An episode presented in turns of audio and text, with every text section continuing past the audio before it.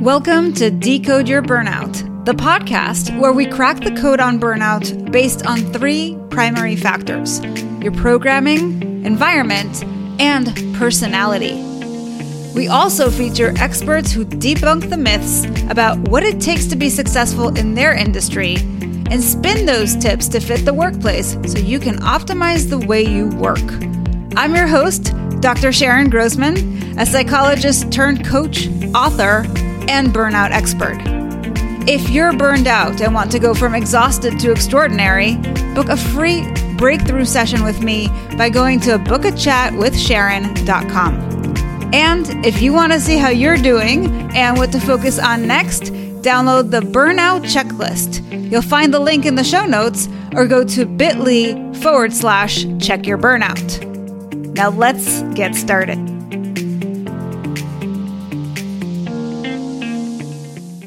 Hello, Decode, your burnout fans. I am so excited to have you back with me this week. My next guest is Annie Meehan, the fabulous international speaker and the author of no less than five motivational books, including her latest book, The Pineapple Principle, on which she based her recent TED Talk, The Lessons I Learned from a Pineapple. Annie inspires, enlightens, and energizes her audiences to break counterproductive patterns. She has helped legions transform themselves from a life of muddling along to one of sustained focus that showcases success after success. She's an expert on living an exceptional life, and we can see through her example. When she's not working, she volunteers in the community, likes to travel with her family, and walk or be walked by the family dogs, Peanut and Leo. Annie, welcome to the show. Well, thanks for having me, Sharon. I appreciate being here. And I know so many people are feeling burnt out and stressed out, and sometimes inside of that, silenced and stigma. And so I love what you're doing to help say, hey, you're not alone, and we're here to support you, and we're going to bring in people to encourage and support you. And um, so I'm grateful to be here and share a little bit of wisdom and insight today. Uh, I had a rather challenging upbringing, being the middle of seven kids raised by a single mom who struggled with mental illness. Mm. And a huge part of my work every day, whether it's my topic or my writing or whatever, is always removing silence and shame and stigma. And I think being burnt out, especially as a woman, I'm not saying it doesn't exist for men, but being burnt out as a woman, we're not supposed to get there. We're supposed to be like, I got it, I got it. I can do one more thing. I can help one more person. And sometimes we take that on and then we sit in silence at home at the end of the day when we're so depleted, we're so overwhelmed and burnt out. And so, growing up the middle of these seven kids raised by a single mom, for me, um, we had extreme poverty. My mother struggled with uh, her mental health, showed up as a hoarder. And so, we lived in a hoarding house. And so, there was always stress, there was always burnout. But one thing that all seven of us ended up having is amazing work, work ethic is like to show to prove that we had worth which we didn't feel like we had we would work one job two job three jobs work hours and hours i remember there was a season i was 17 and i dropped out of high school and i was trying to support my 15 year old brother so he could finish high school and I had a morning job at the bakery, which I think I had to be there at 4 a.m. And when as soon as I was done with that shift, I did a temp job um, at a um, office, corporate office where I did some temporary agents during the work during the day. And then in the evening, I'd work at a pizzeria till two in the morning. So I literally would sleep for an hour and a half, two hours just to be able to do that. And so that was just one season of my life. But I know then I became a single mom and trying to support my son and work full time and go to school. That burnout is so real in so many people's lives. And I always try to think about how can I teach you something? How can I share something with you with a little analogy, a little wisdom? And and what I think about when I pay attention today to people's lives and their stories is that many people don't feel seen, they don't feel valued, and they don't feel like anyone's kind or caring to them. In fact, I think sometimes I meet people and they're like, I gave it all away and nobody was there to give me anything back.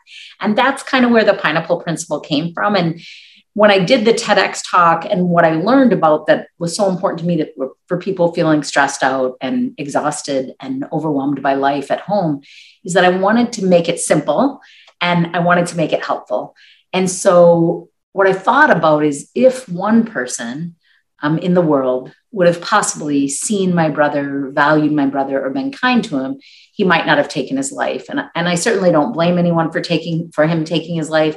I know there was mental health and there was a lot of stuff, but I thought if I could do one thing in his honor for the rest of my life, every day, make an effort to see people, people that are looking down, people that look overwhelmed, just to pay attention to people, to the cashiers, to the waitresses, to the widow, to the person alone. So seeing people was huge to me. I think when we are feeling burnt out, there can be such an enormous piece of isolation. So for me, one simple thing that I always like to remind people is like, look up. And there was a time in my life I felt invisible and unseen and unworthy. But today I'm grateful to have confidence, to have stability and security in my life. So not only do I have it for myself and I take breaks, um, I live across the street from the beach today. So I walk the beach three to five times a day, every day. It's very grounding. Movement is my medicine.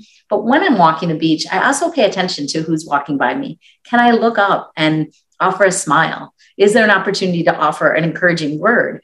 And so just seeing people, which can seem silly, but I think in a world where we look down so much, it's important to look up and see people. So seeing is the first step. Do you have a question for me? Sorry.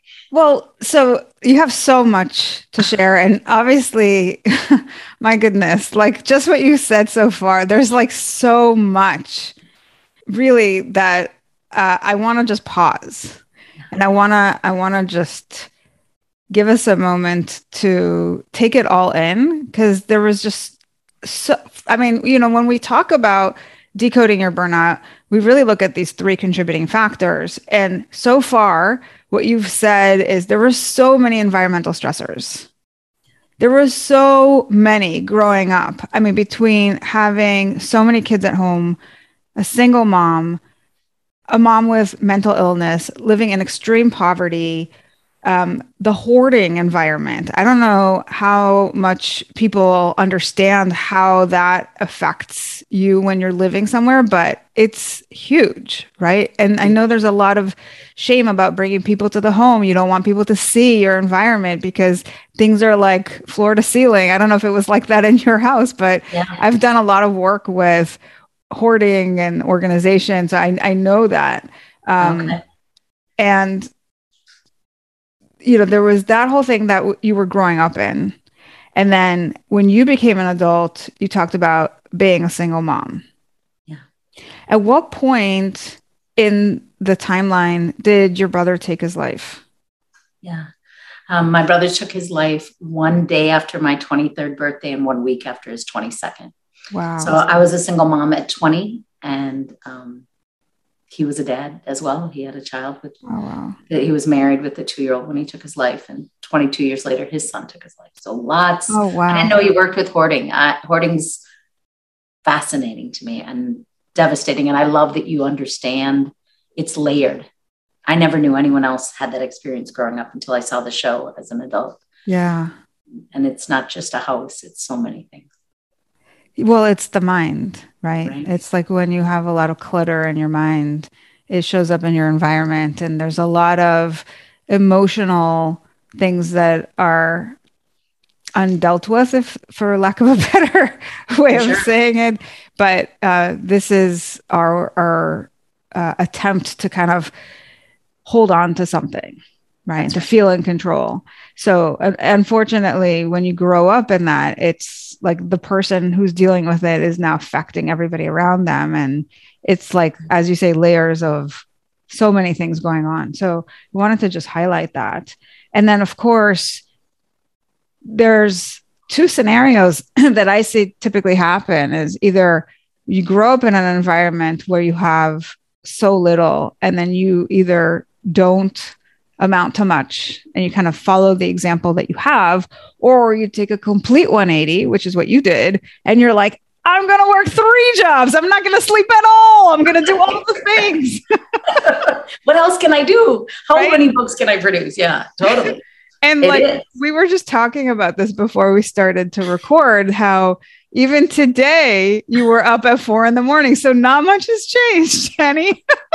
I take downtime now and I take better care of myself and I have boundaries now. I just, my body wakes up early. Now, don't call me after nine at night. I will probably be asleep. I'm not that much fun in the evening. That's good. But my body just wakes up early. And especially my body really naturally wakes up between four and five when I need quiet time, when I am too busy, which when I wake up that early, I'm waking up and lighting one light and having time for prayer and time for Bible study or mm. time for reflection and journaling. And that is part of getting healthy outside of that environment is learning when to say no, learning to have boundaries, deciding to live at a beach, um, yeah. simplifying my lifestyle because chaos doesn't work. And I married a super stable guy, which sometimes I'm like, oh my gosh, your parents still live in the same house. I moved 83 times, you know, like, so you're right. It's kind of that extreme. And then it's pulling it back. And it's also being in check, you know, with yourself of like, did I throw away everything because we never throw away anything? Did I keep too much because that's all I know? You know, yeah. even so now I have, and whatever, we could talk for hours. You seem like a great person. I is uh so we just found out a year ago, a little over a year ago, my my mother had a daughter. She placed for adoption 59 years ago and never told anyone. Oh my goodness. And so now we're we have a great relationship with her. She's awesome. But um, it was such an answer to a deep wounding that never made sense mm. to any of us. And because hoarding, the more I learn to understand it, has to do with a history of a great loss yes. or feeling out of control. Yes. So. Okay, so you're you're basically saying that your mom had to give up this baby and that's what kind of propelled her into the world of hoarding perhaps she won't ever acknowledge or agree with that but for us it gave us some answers yeah uh, i have a sister that's a social worker a sister that's a probation officer and i myself doing work in mental wellness the when I saw that show and realized, oh my gosh, there was other people like us, I was actually kind of happy because I yeah. had no idea. And then I was kind of super sad because I realized hoarding is what people see on the outside yes. of what's happening, and nobody was ever allowed in our home. But what's happening internally with the human being that a used Kleenex has more value than your kids? What sort of deep wound or loss would create that? And so that show became ugh, just devastating to me to know other people were going through. Yeah. What I love is that you really grew up with so much shame and you've made it your life mission to help other people get rid of their shame. You understand it so deeply, right? And you are taking that on. And I think it's such important work because so many people are filled with shame. That's why we hide. That's why we try to pretend to be something we're not. That's why we have so much imposter syndrome. I mean, it's just everywhere. It is. Do you want to partner with me on one of my latest and greatest July ideas? It wasn't going to be in July, but somebody else from Florida said, I'm coming there. I'm doing this with you. We're doing it in July. I'm like, okay. So I have this vision. So I live across the street from the beach on the Gulf side. And I have this vision. There's a lot of different stuff about su- I've done suicide walks, I've done mental health walks, I've done lots of things. But I want to create my own walk that is in the evening and it's a 5K and it's never walk alone in oh. silence, stigma, or shame around unplanned pregnancy, addiction, mental illness, uh, depression, anything. All the things that because you're not good enough, because you're divorced, because you got fired, because you.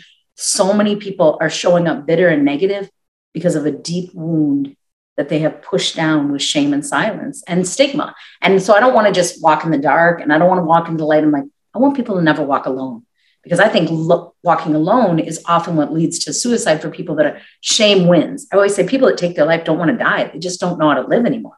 I've been there. It's a horrific place to be. And I just want people to know you're not alone. Like I'm here, you're here. These other people that are telling me the date they want to fly in, there's somebody that wants to be the founder of it. Like there's people stepping forward. I put this idea out there and I was going to give myself a year and they're like, Annie, we need this now. People wow. are sitting at home hopeless and you are such a light for saying you don't have to live like that anymore. I had four unplanned pregnancies. I dropped out of high school. I had so much stigma around me and my family. And it's like, I'm not believing that I'm less than anymore. I'm enough with all my messy parts and all the things people don't understand. And if they care enough to ask, I'll tell them. But if they want to judge me, that's on them, not me. So, yeah. So tell us at what point did you actually feel burnout? Because I mean, there's a lot of things that you experienced. Was it like really like burnout or was it just this is life? Oh, it was burnout or breakdown is kind of what I, how I think of it is like when I got pregnant at 19 and I was just trying to keep going on fumes and it was a wake up call of like being pregnant strains your body a lot. And I mm-hmm. feel like I was burnt out on giving from a place of depleted that I mm-hmm. hadn't been given or equipped with things that other people got to take for granted from their parents. I never had those. So being able to give from a place of full, I had to kind of break down, burn out, and take a moment to take care of myself. And I had some amazing doctors along the journey that and therapists that encouraged me and said, Hey, it's okay to take care of yourself and it's okay to not go back to a sick environment to get support that's unavailable. And where you come from doesn't have to define where you're going. So I mm-hmm. think that was a burnout, breakdown, deep breath, and kind of starting like without any knowledge at 19, 20 years old and trying to figure out how to be as a human being, as a woman, as a mom. Um, you know, I probably had that. And then when I was raising my three kids, uh, kind of probably volunteered too much and said yes to everything and kind of burnt myself out again. I think I go in cycles of like, I think I'm better now, maybe age with wisdom, but I need quiet time.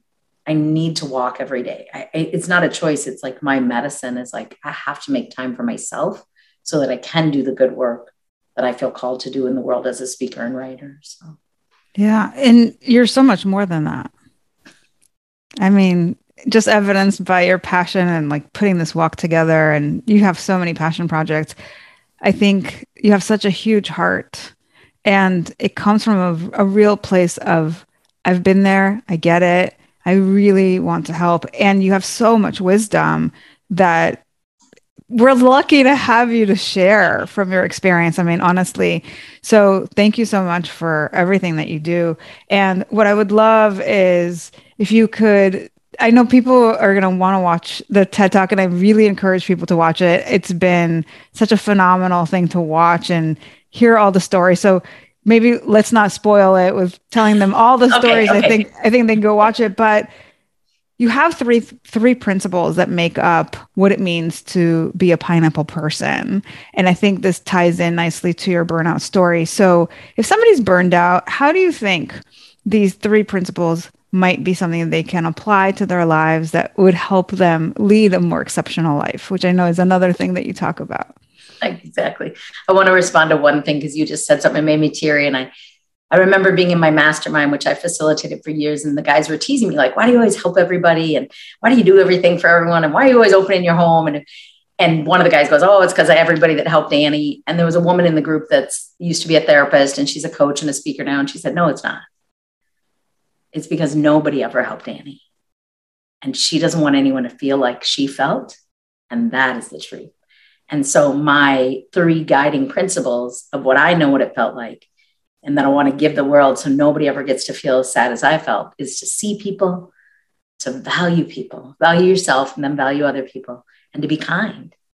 And that it's so simple. And yet I really think it could change the world. And so that's what those are kind of my guiding principles of how I live the exception, of how I show up with passion and purpose, how I value every person um, for what they bring to the world and so I just heard this, and um, it really what you're saying kind of synchronizes with with this thing that I heard. So you know, Simon Cowell um, is somebody who grew up with hearing his father say, "The way that you treat other people is you imagine that they have this kind of bulletin board above their head that says, "I am important." Mm-hmm. And so mm-hmm. as you engage with them, you really focus on fitting into that to like help them feel seen, make them feel like they really are important. And if you do that, then you're not going to have any anxiety talking to anybody. It's really about them. It's not about you, which I think comes in handy with, you know, performance anxiety and all those kinds of things. And it also helps every relationship clearly because when somebody feels seen, tell us, I'm not going to say it, you say it. What happens when somebody feels seen?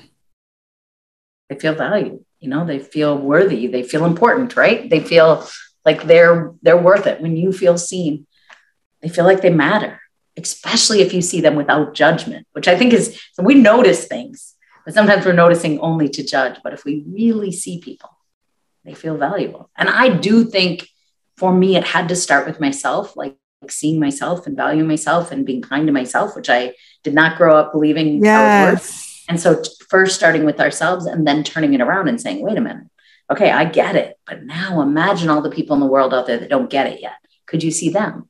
Could you value them? Could you make them feel important and valued and seen and be kind? You know, it's not hard, but it's intentional, right? So yeah. I love that you just said that because sometimes we're really quick to try to make everybody else feel good, especially if you're a people pleaser, right? You want to take care of everybody. You're like, oh, okay, I like this principle. I'll make everybody feel important and I'm like going to do more. And it's kind of like you've been saying, giving from a place of depletion, going on fumes, uh, having that conditioning of I got it. And right, you've mentioned all these things today. But the work has to start with you. It has to start with you. And that's the hardest part of the work, isn't it? It totally is. And even like you said, if you're a people pleaser, which those of us that tend to get to the point of burnout, we are there because we are, have a hard time saying no. My mother-in-law used to say, you can say no. And I'm like, well, no, the church needs me for this, and the school needs me for this, and the soccer team needs me for this, and the kids need me. And, and I would just go to bed so exhausted. And it was like, oh my gosh. And I was speaking last week to a bunch of men, and I was saying, are you giving your spouse your leftovers? And they literally lined up to say, Oh my gosh, that word, all I'm bringing home is my leftovers. So, mm-hmm. yeah, we're, if we're pleasers, if we're workaholics, we got to start with ourselves. And then it, it is easier. But I know people hear me and they're like, I'm going to do that. And I'm like, okay, how are you doing on yourself first? Are you seeing yourself? Are you taking a moment for quiet? For yeah. And it's, it's, two things i think it's how you perceive yourself. Like if you have that limiting belief of I am not enough, it's cleaning that up, right? And getting to the point where you believe that you are important as well, right? And from that place, it's so much easier to start taking care of yourself. So, all the things that you mentioned that you now do, like you take a walk on the beach, you said movement is my medicine, which I love. Um, you know, you talked about doing all these things to take care of yourself. You live by the beach, you know, you spend time with family and friends, you do all these things for yourself. That has to come from a place where you believe that you're worth it. 100%. And that's the piece that a lot of people are missing, right? When they say, Well, I don't have time for myself. I don't have time to work out. I don't have time to meditate. It's because they're not valuing themselves. That's right. So when you put yourself on the back burner, it's, you know, you talk about leftovers. I talk about crumbs. yeah. So, right. So it's like when you say, okay, I'm going to put my energy and my efforts into helping everybody else, doing my job and taking care of my family and my community and everything else. And then if there's any crumbs left over, then that's what I get for me. It's like that doesn't work. And that's mm-hmm. exactly what leads people to burnout. So, um, can you share with us how this how these three principles actually align with that uh, pineapple person thing that you talked about in the TED Talk, starting with the crown. I know you kind of quickly glanced over that, but take us through that, please. Yeah.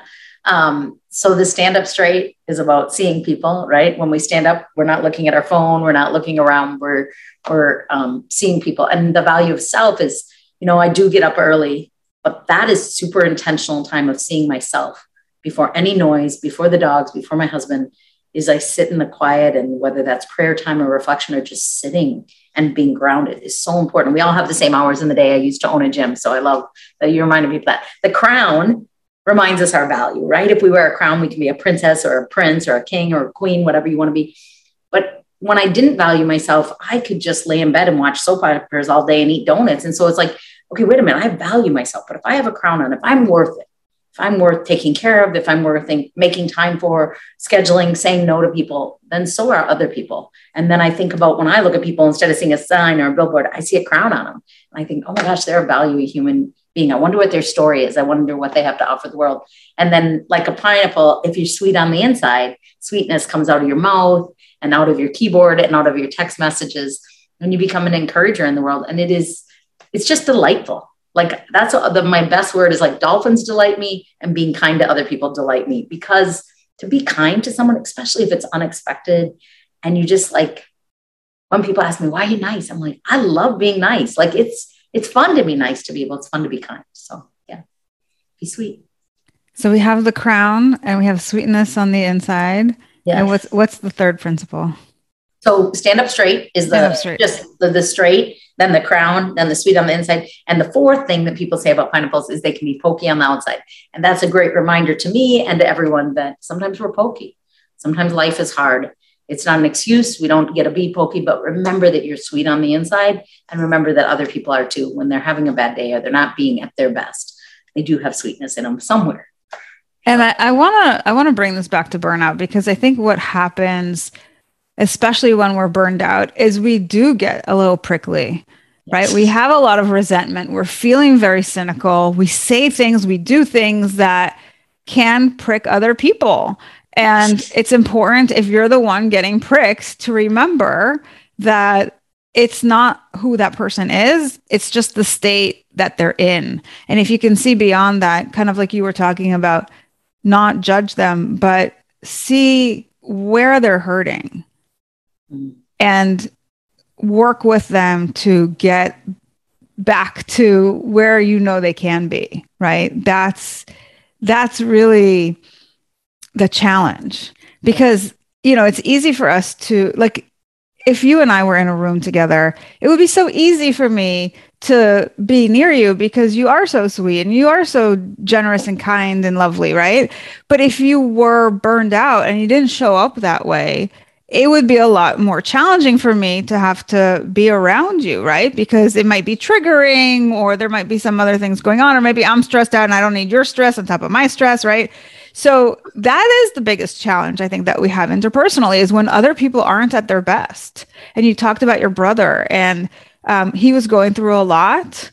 And if if somebody would have seen how he was struggling and would be able to reach out to him and support him. You know these are the kinds of examples that we need to take into consideration because a lot of this is life or death. That's right. Not always but even if it's not a life or death it's kind of like a soul situation right? Like you could be alive and just like feel like you have no soul anymore. Like it's just completely burned out, right? Yeah, and out. so we have to allow um, people to be where they are and and not judge them and find ways to reach them and help them in whatever way we can. And I love that you have these three very cute principles about how to not just do that when it's necessary, but how to live your life as a pineapple person. Right. I love that. So thank you. Well, so just so you know, Sharon, I got to close with one thing because people think I have it all together and that I'm doing it. I am a work in progress every day. And including yesterday, I tried intermittent fasting. I'm sure some of your listeners do that. It doesn't work for me. And my husband came in and said, Can you make me a dentist appointment too? And I was like, No, I'm not, I don't even want to make myself. And then after he left, after he left the room, I was like, Wow, that was kind of a freak out. You were a little pokey. And I waited, and about an hour later, I was like, Oh my gosh, I was starving. I was trying to not eat, even though I was hungry. And I snapped at my husband and I was pokey. And so, one thing I'll say about being pokey is there are times we are, but it's also important to go back and say, i said to him, I'm so sorry. I am not a skip breakfast person. I don't know what I'm doing. He's like, please don't do that. I'm like, I know, I don't even like. So I just, I want to say, like, and, and, and I also do think it is life and death. And whether that's a physical body living or dying, or people just going through life as zombies and feeling so exhausted, so depleted, they don't have an ounce for themselves or a crumb or a leftover. Yeah. And then they're snapping and they're not being the best human, the best spouse, the best parent, the best employee, employer. Like, we got to take care of ourselves. We got to make time in that 24 hours, whether it's working up, waking up 15 minutes early or staying up late or cutting out at breakfast or lunch and going for a walk. It, you're worth it. You're worth it. I care about you. Please do it. Please take care of yourself so you can take care of other people. Right. So, yeah. And also, thank you for sharing that you're a work in progress. I think we all are. And it's a good reminder that even when you're hearing somebody on a podcast or watching somebody who seems like they have it all together, you go to a conference and you see the keynote speaker, that everybody is a work in progress. We're all just doing our best. Sometimes we can seem on the outside like we have it all together, but we're all human. And that means that we're all going to go through human emotions and we're all going to struggle with life. And you've shared certainly, you know, a laundry list of things that you've been through. And I think while that was incredibly hard early on, I think it really has shaped who you've become And for that, I'm so grateful. So, Annie, if somebody is interested in working with you, where can they find you?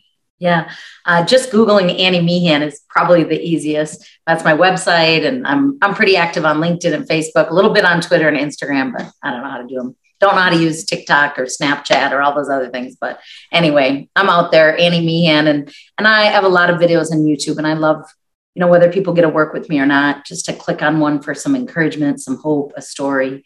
Um, that's my that's my heart work is that I'll spend the rest of my life doing whatever I can to help another person every day. Beautiful.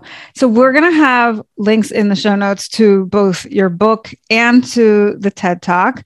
And I want to thank you again for being here. And for all you listeners out there, I hope this was as inspirational as I found Annie's message to be, especially after watching her TED Talk.